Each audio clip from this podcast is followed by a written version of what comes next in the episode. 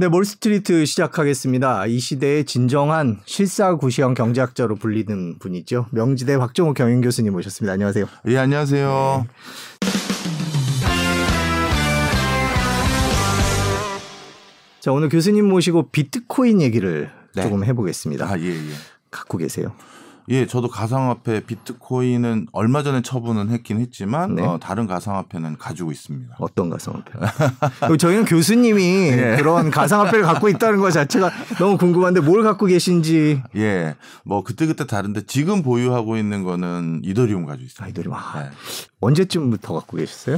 어, 이더리움 가지고 있는지는 꽤 된 것 같은데요. 음. 벌써 음. 1년 넘은 것 같고요. 어, 그 어, 많이 버셨겠네요. 예. 저희가 뭐 경제학자시니까 좀 기업 같은 경우에는 판단할 네. 수 있는 근거들이 좀 있어요. 물론 어느 게 정확한지에 대해서는 네. 논란이 있죠. 뭐 네. PER을 보든 뭐 하다못해 매출이라도 있고 영업이익이라도 그렇죠. 있는데 가상화폐는 뭘 기준으로 봐야 되나요? 예, 가상화폐마다 사실 그 우리는 가상화폐라고 통칭하지만 네네. 그 가상화폐가 담고 있는 그 뭐라 할까요 지향점 뭐그다 다릅니다. 어. 예를 들어서 리플 같은 경우는 글로벌 송금이나 결제를 지원하기 위해서 만들어진 가상 화폐고요. 네. 그다음에 이더리움이라는 건 이거는 화폐라는 단어보다는 플랫폼 시스템 시스템이라고 전급 적, 어, 접근하는 게 더 적합해 보입니다. 그리고 비트코인 같은 경우는 초창기에 그, 그 개발자가 어떤 의도로 만들었는지 충분히 소명은 안 하고 사라졌지만 네. 지금 우리가 비트코인을 대하는 자세는 가치 저장 수단으로 일부 바라보는 사람 도 있고 실제 일부 비즈니스 모델은 비트코인으로 결제를 하니까 진짜 화폐로 사용하려는 움직임이 있겠죠. 그래서 이게 다 다릅니다. 음. 그러니까 가상화폐도 우리가 마치 주식시장처럼 산업을 분석할 때 그 방법론이 조금 달라지듯이 가상화폐도 분석하거나 바라볼 때 또 적정 가치를 산출할 때 그 방법이 다를 수밖에 없어요. 근데 음. 아직까지 그거에 대한 뭐 세분화된 개념 정리 인식이 부족하다 보니까 가상화폐 그러면 대표 주자를 비트코인이라고 생각하고 네. 비트코인으로 나머지를 모두 다 설명하려고 하니까 여기서부터 또 문제가 생기죠. 그래서 저는 이렇게도 말씀드리고 싶어요. 비트코인하고 이더리움을 가지고 좀 비교를 좀 더 설명드리면 네. 이둘 다는 어떻게 보면 실체가 있는 물리적 실체가 있는 어떤 대상이 아니라 시스템이자 기술이자 이런 겁니다. 알고리즘이죠. 그런데 이 두 그 시스템과 알고리즘을 가만히 봤었을 때 어, 비트코인은 개발자가 처음 초기 버전 버전 1을 만들어 놓고 사라졌어요. 네? 그리고 관리도 안 합니다. 네? 그러면 이렇게 한번 말씀드려 보고 싶어요. 부장님께.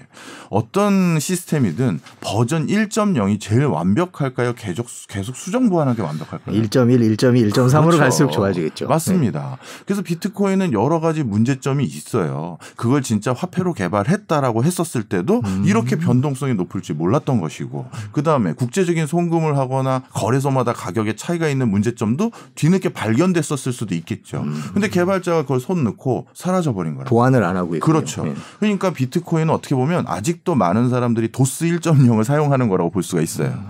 근데 이더리움은 비트코인이라는 또 블록체인이라는 기술을 바탕으로 큰 화두가 열렸고 그걸 바탕으로 또 적지 않은 어, 능력이 있는 엔지니어들이 모여서 야 저걸 바탕으로 새로운 비즈니스 모델을 만들어 보자라고 해서 개발을 했는데 그 과정에서 이더리움도 발전의 속도가 빨라지다 보니까 실제 신용카드만큼의 결제 어떤 빈도수가 생긴 거죠. 그러면 이걸 수용할 수 있는 시스템 그릇이 있느냐 했더니 없었던 거예요.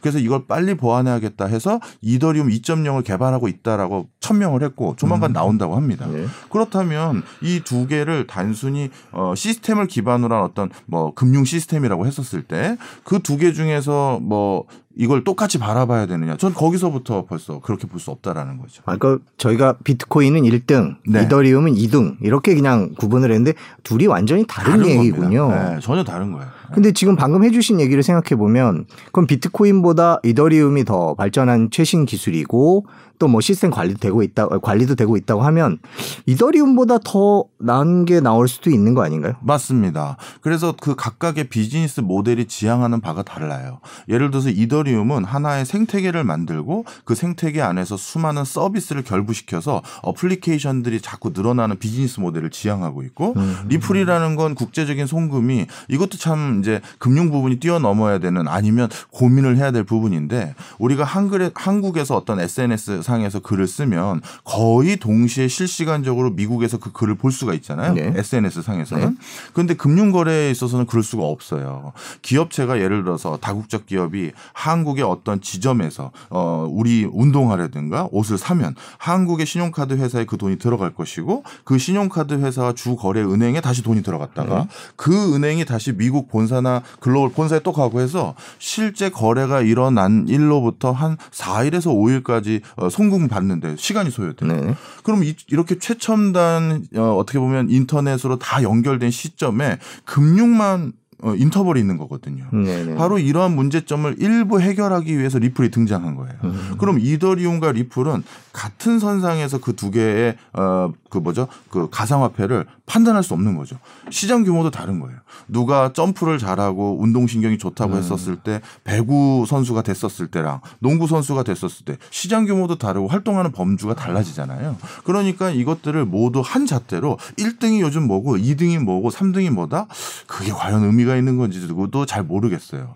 우리가 증시에서는 시총이라는 것도 있지만 네. 각 산업 섹터별로 그것들이 다시 아 이 반도체에서는 누가 1등 이렇게 보는데 여기에서는 아직까지 그런 성찰이 안 이루어지고 있는 거죠. 그러면 이제 교수님께서는 그런 차이점에 대해서 좀 이제 투자를 하실 때 개인적으로 네. 포트폴리오에서 가상화폐를 정해놓고 그 가운데 이제 뭐 비트코인도 있고 이더리움도 있고 리플도 있는데 그 중에서 이더리움 을 특별히 선택하신 이유가 있다면? 근데 저는 이제 어, 어 이렇게 하면 오늘 리딩방 수준이 되는 거예요. 아, 네. 아, 그렇지 않습니다. 저희는 뭐 그냥 저기 예. 공부하는 거죠. 아, 예, 네. 예. 리플 같은 경우는 제도적 리스크가 좀 있어요. 아. 우리가 국제 송금이 이렇게 T 플러스 3, 4일 이상 걸리게 된 이유는 어, 외환 거래를 관리하거나 불법적인 또는 지하 세계의 어, 어, 어떤 음흉한 자산이 움직이는 것들을 국가에서 관리 감독하기 위한 어떤 제도적 장치 네. 때문에 그런 네. 거거든요.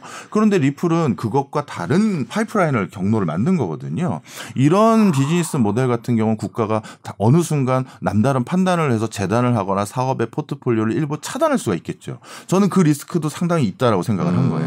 그러니까 리플은 그런 부분에 대해서 과연 언제쯤 어, 많은 국가에서 이거의 문제점을 딱 들여다보고 손을 댈까 이런 걱정도 있다라는 게 제 개인 소견이었고 근데 이더리움은 쉽게 얘기해서 옛날에 저희가 한참 자주 이용했던 싸이월드의 도토리 같은 거 있지 않습니까? 네네. 그런 생각이 같이 들었었어요. 음. 그러니까 이거는 어떤 그 플랫폼 안에 수많은 앱들을 사용하고 서비스를 누리는 과정에서 결제를 내가 달러가 아니라 그냥 이더리움 화폐로 줄 수가 있는 그 정도라면 수용성이나 확장성이 충분히 넓겠구나. 음. 그리고 그 안에 개발하는 엔지니어들이 누군지 이거는 실질적으로 서비스이자 기술이기 때문에 그 개발자가 얼마큼 애착을 보이고 투자를 지속적으로 하느냐가 중요한데 정말 세계적인 엔지니어들이 많이 들러붙어 있는 상황이고 음. 대표적인 예를 들면 카카오가 직접은 아니지만 간접적으로 카카오가 투자한 회사가 이더리움을 베이스로 한 어플리케이션을 개발 중에 있어요.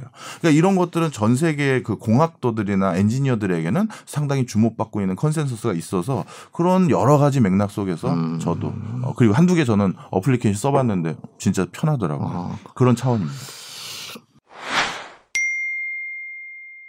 도지코인 얘기를 좀 해보죠. 네네. 네. 도지코인도 조금 다른 코인이죠. 워낙 많이 오르고 또 일론 머스크가 계속 얘기를 하면서 뭐 가장 hot하게 요즘에 거론되고 있는데 맞습니다. 그건 어떤 코인?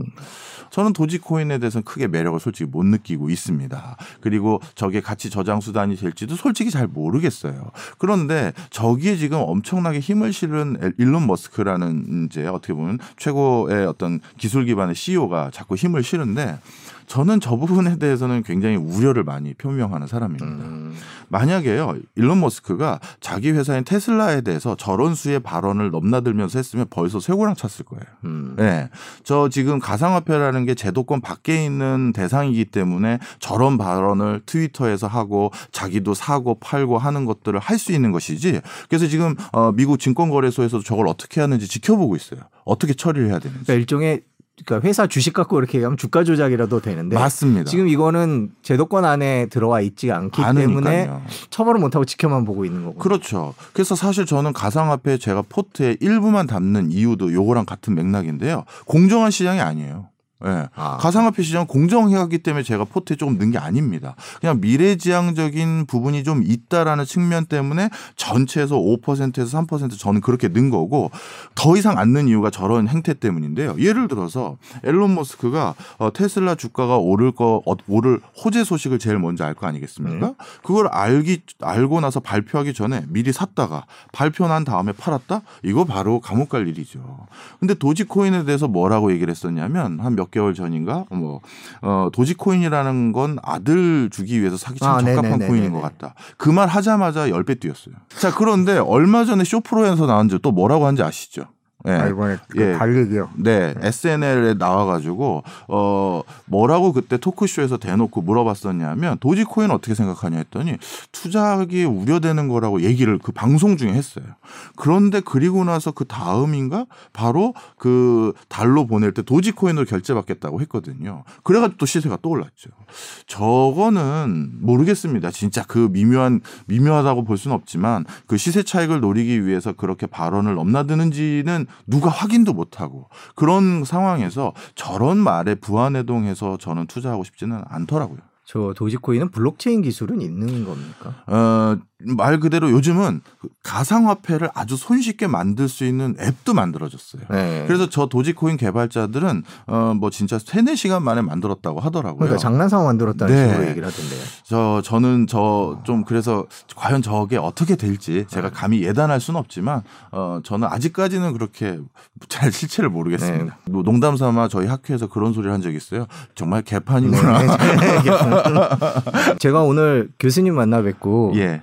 코인 얘기를 한다 그러니까 제 후배 하나가 네. 중국이나 인도 코인을 사서 묻어두면 네. 큰 돈을 벌 수 있을 거 오늘 리딩방이다.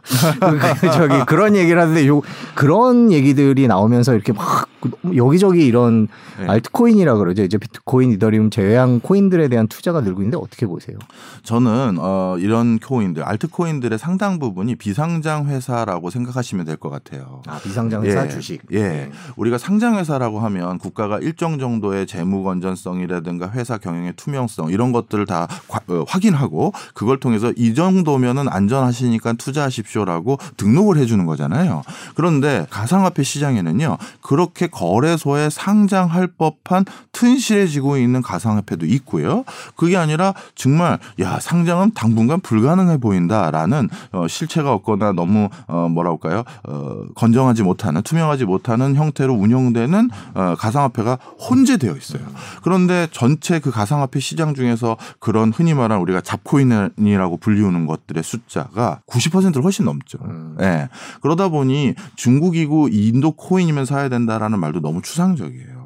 중국과 인도 코인 중에서 뭘 사야 되는지를 들어가야 되는 것이고 실제 저 두 나라는 아주 공교롭게 가장 적극적으로 가상화폐 거래를 불법으로 규정하기 시작한 나라들에 해당됩니다. 아, 네. 국가 차원에서 규정한 건 아니고 지자체 차원이긴 해요. 음. 그래서 저는 어, 어떤 것들을 좀 구체적으로 얘기해야 되는지를 좀 더 들어가 봐야 될 것 같다 이렇게 말씀드립니다. 지금 저희가 비트코인부터 중국 코인까지 쫙 훑어 내려왔는데 네. 분명히 저희가 뭐 이런 장단점이 어떤 장단점이 있다라고 얘기하더라도 정말 위험한 투자임에는 틀림이 없는 것 같은데요. 네. 근데 학교에서 학생들 가르치시다 보면 젊은 분들이 투자를 실제로 그렇게 많이 하나요? 예, 많이 하죠. 어, 몇 달 동안 어렵게 알바해서 번, 번 돈을 주식에 넣는 친구도 있지만 20, 30대의 포트폴리오에서는 네. 가상화폐에 대한 비중이 조금 더 높은 건 사실입니다. 그런데 저는 요즘 이제 어떻게 보면 저를 포함한 많은 기성세대들이 20, 30대들의 가상화폐에 대한 어떤 투자 비중이 높은 거를 이렇게 치부하시는 분들도 계시더라고요. 요즘 취업도 안 되고 미래가 좀 불투명해졌고 그다음에 정상적인 커리어 패스로 집도 사기가 어려워지니 저런 한탕주에 빠져 있다. 네. 이렇게 네. 치부하시는 분들이 계신데 저는 이건 결코 동의하기가 어렵습니다. 정말 견실하게 공부 공부하고 자격증 준비하고 뭐 예를 들어서 공무원 시험 준비하는 친구들임에도 불구하고 하는 경우가 있어요. 그럼 왜 그런 거냐? 저런 디지털 어떤 트렌드에 우리보다 수용성이 높기 때문이에요. 음. 예를 들어서 제가 부장님께 네. 부장님 생일 선물로 리니지 칼 하나 보내드릴게요. 그럼 부장님 기분이 어떠시겠어요? 뭐지? 이렇게 됩니다. 근데 저 20대 친구들끼리는 정말 자기가 자주 하는 어떤 게임에서 야, 너 이번에 내가 너한테 헬멧 하나 사서 보내줄게 생일 선물로. 음. 그걸 너무 더 좋아하는 거예요. 그러니까 디지털 원주민이라고 부르죠. 저런 것들이 있었을 때 수용성이 높고 그 자체만으로도 가치를 부여할 수 있는 데 의구심이 덜한 거죠. 예. 네. 이게 유가증권처럼 실체도 없고 어느 회사를 타면 건물이 뭐고 토지가 뭐고 이런 게 없어도 살 수 있는 그 수용성이 우리보다 높은 거예요. 음. 그러니까 저 친구들에게도 물어보죠. 제가 이거 일론 머스크가 말로 해서 이렇게 들썩들썩 하는 거 알지? 그리고 주식시장에선 불법화된 지가 아주 오래된 통정 거래라든가 시세 조작이 저판에서는 지금 비일비재한 것도 알지? 그래서 저도 고민은 되게 많이 했어요지. 그것도 모르고 그냥 넣는 게 아니라는 거예요. 음. 그리고 그 취업이 안 될 것 같아서 뭐 집을 못 사서 같아서가 아니라 이게요 하면서 오히려 우리 그 기성세대들보다도 훨씬 더 저런 가상화폐 시장에 대해서 더 정교하게 알아요. 이 비트코인은 왜 안 사고 이건 왜 샀어? 비트코인은 제가 보기에는 가치가 잘 뭐 별로 의미가 없는데요. 이거는 개발자들이 이런 비즈니스 모델을 만들고 있는데 저는 그게 굉장히 효용성 있어 보여요. 이런 식이거든요. 그러니까 오히려 저는 전통적인 경제학과 교수들하고 대화했었을 때보다 20, 30대들이 가상화폐를 더 잘하는구나 이런 생각을 가질 때가 있어요.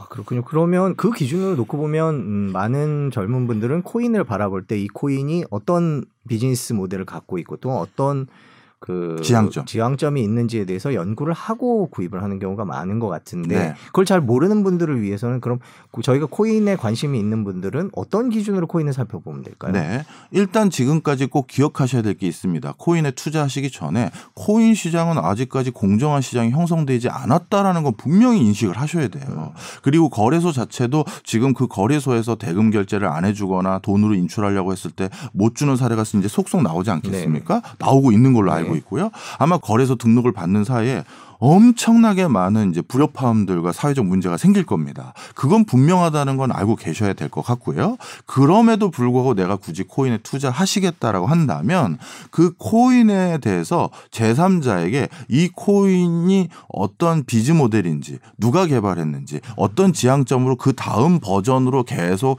어, 생태계를 발전시킬 목적이 무엇인지를 설명할 수 있으셔야 되고요. 그게 어, 나에게 직접적인 편익이나 아니면 어떤 산업이나 음 사회에 어떤 이득을 가져다 줄 수 있다라는 거에 대해서 어떤 내가 확답을 갖지 못하면 저는 그런 코인들 대부분은 잡코인이 돼서 소멸하지 않을까라는 게 제 소견입니다. 음. 네. 최근에 주식시장 돈이 코인 시장으로 갔다 이런 얘기도 있고요. 뭐 네. 또 주식시장과 연관지어서 얘기하는 경우들이 많거든요. 어떻게 보세요?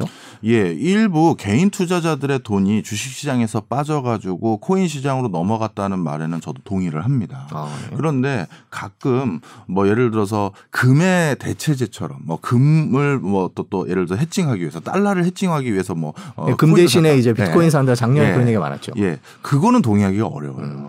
예를 들어서 어떤 특정 경제 주체가 자신의 포트폴리오를 유지하는 데 있어서 어 내가 지금 이러이런 회사나 어떤 어떤 원자재를 투자했는데 인플레이션이 유발될 것 같으니까 가상화폐로 그걸 해칭한다라고 하려면 그 계좌를 한 주체가 가지고 있어야 그 전략이 맞는 거잖아요. 자 그런데 개인들은 가상화폐 시장은 거의 90% 이상이 개인 시장이거든요. 90%가 뭐예요? 그 이상인데. 음. 금융 회사들 중에서 가상화폐에 돈 넣었다? 들어보셨어요?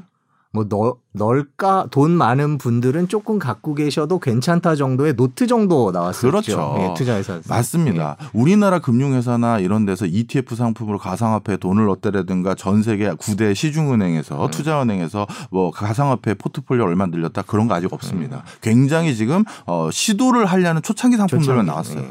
자 그렇다면 그럼 금융회사들이 인플레이션을 해칭하기 위해서 금을 대신으로 가상화폐를 살 수 있다라는 말이 안 맞는 거죠. 무슨 음. 얘기인지 하셨죠. 지금 이 가상화폐를 분석하는 데 있어서 금의 시세표와 가상화폐 시세표를 비교해 가지고 막 분석을 해 가지고 뭐 이게 어떻게 이런 변화가 있다라고 하는데 제가 알고 있는 20, 30대 애들 중에서 아, 교수님 저는 금 대신 가상화폐를 샀다? 이런 전략은 없어요. 너무 지금 과잉 해석들이 난무하고 있는 거다라고 저는 그렇게 판단합니다. 음, 마지막으로 하나만 여쭤보겠습니다. 결국 그 각국이 디지털 화폐를 만들게 되면 이런 가상화폐들이라는 게 가치가 크게 떨어지지 않겠 냐라는 주장들이 있거든요. 어떻게 보세요? 비트코인이라는 거에 대해서 가장 큰 오해를 불러 일으켰던 이유가 저 코인이란 단어 때문인 것 같아요. 음. 예를 들어서 그 사토시가 비트코인을 처음 개발하고 제네시스 코인이라는 첫 번째 코인을 본인 스스로 채굴했거든요. 그리고 나서 그 끝에다가 뭐라고 슬쩍 표기를 해놨냐면 영국 재무부 3차 재정 투입 임박이라고 써놨습니다. 그 문구를 통해서 저희들이 유추한 것은 그 처음 비트코인을 개발한 연도가 2009년이란 말이에요. 네. 그 2009년이 언제냐면 글로벌 금융위기가 터진 바로 다음 해죠. 내가 그동안 수많은 금융 시스템을 누리고 금융 시스템 어, 금융 상품을 거래하거나 하는 과정에서 그 많은 수수료 그 많은 세금을 냈던 이유는 정부 당국이 금융 당국이 이거를 잘 관리해 줄 거라는 믿음 아래서 이걸 했는데 그 체계가 무너져 버렸던 게 그때 글로벌 금융위기거든요. 도대체 니네들 뭐 했느냐라는 문제 의식 아래서 중앙이라는 기능을 빼고 분산 원장을 만들었고 그 분산 원장을 체계적으로 돌리기 위한 하나의 매개물로 비트코인이 필요했었던 음. 거예요.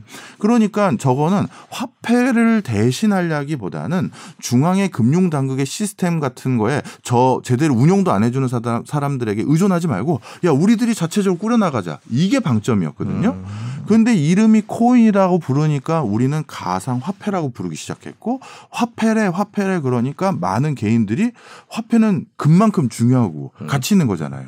그런 거니까 저게 투자하면 금액이 오르지 않을까 해서 비트코인이라는 게 가상 화폐로 불려졌기 때문에 지금같이 어, 관심이 높아졌고 시세도 올라가는데 그런 요인도 상당히 있었을 거라고 저는 개쌉니다. 음.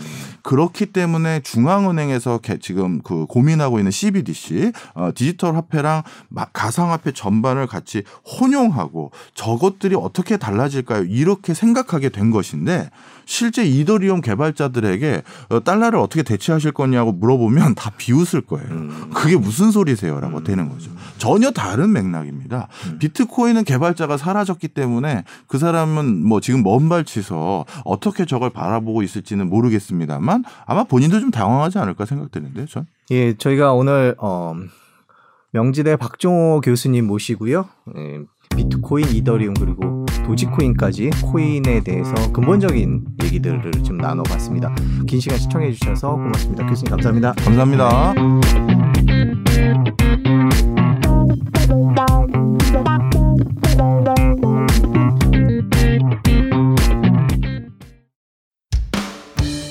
책을 동시에 즐기는 슬기로운 방법. 단 15분 안에 알아두면 유익한 시사 이슈를 소개하고 책의 깊이까지 더해드립니다. 책장 너머 세상과 만나는 시간 스브스와 책이 만나면 매주 화요일 네이버 오디오 클립에서 들어보세요. 5월 23일까지 진행되는 채널 구독 이벤트도 많은 참여 부탁드립니다.